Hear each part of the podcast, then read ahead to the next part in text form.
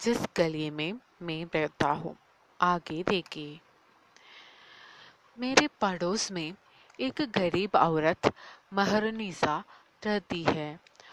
उसके पति की मौत को सात साल हुए।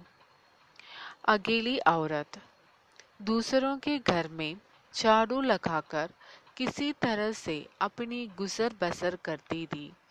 लेकिन जब घर ही नहीं रहे बस्ती की बस्तियों जला दी गई तो मेहरनिसा काम न मिलने से भूखी मरने लगी। आज उसके यहाँ मैंने दस रोटियाँ पहुंचाई। दूसरी जो दस रोटियाँ बची, उससे मेरे दोनों बेटों और नौकरों का काम चला। मेरे हिस्से में डेढ़ रोटी आई। फिर भी तसली दी कि मेरी रोटियाँ से मेहरनिसा और उसकी दो बेटियाँ की भूख तो बुझी। मेरे क्या? मेरी तो भूखा रहना की आदत ही हो गई है।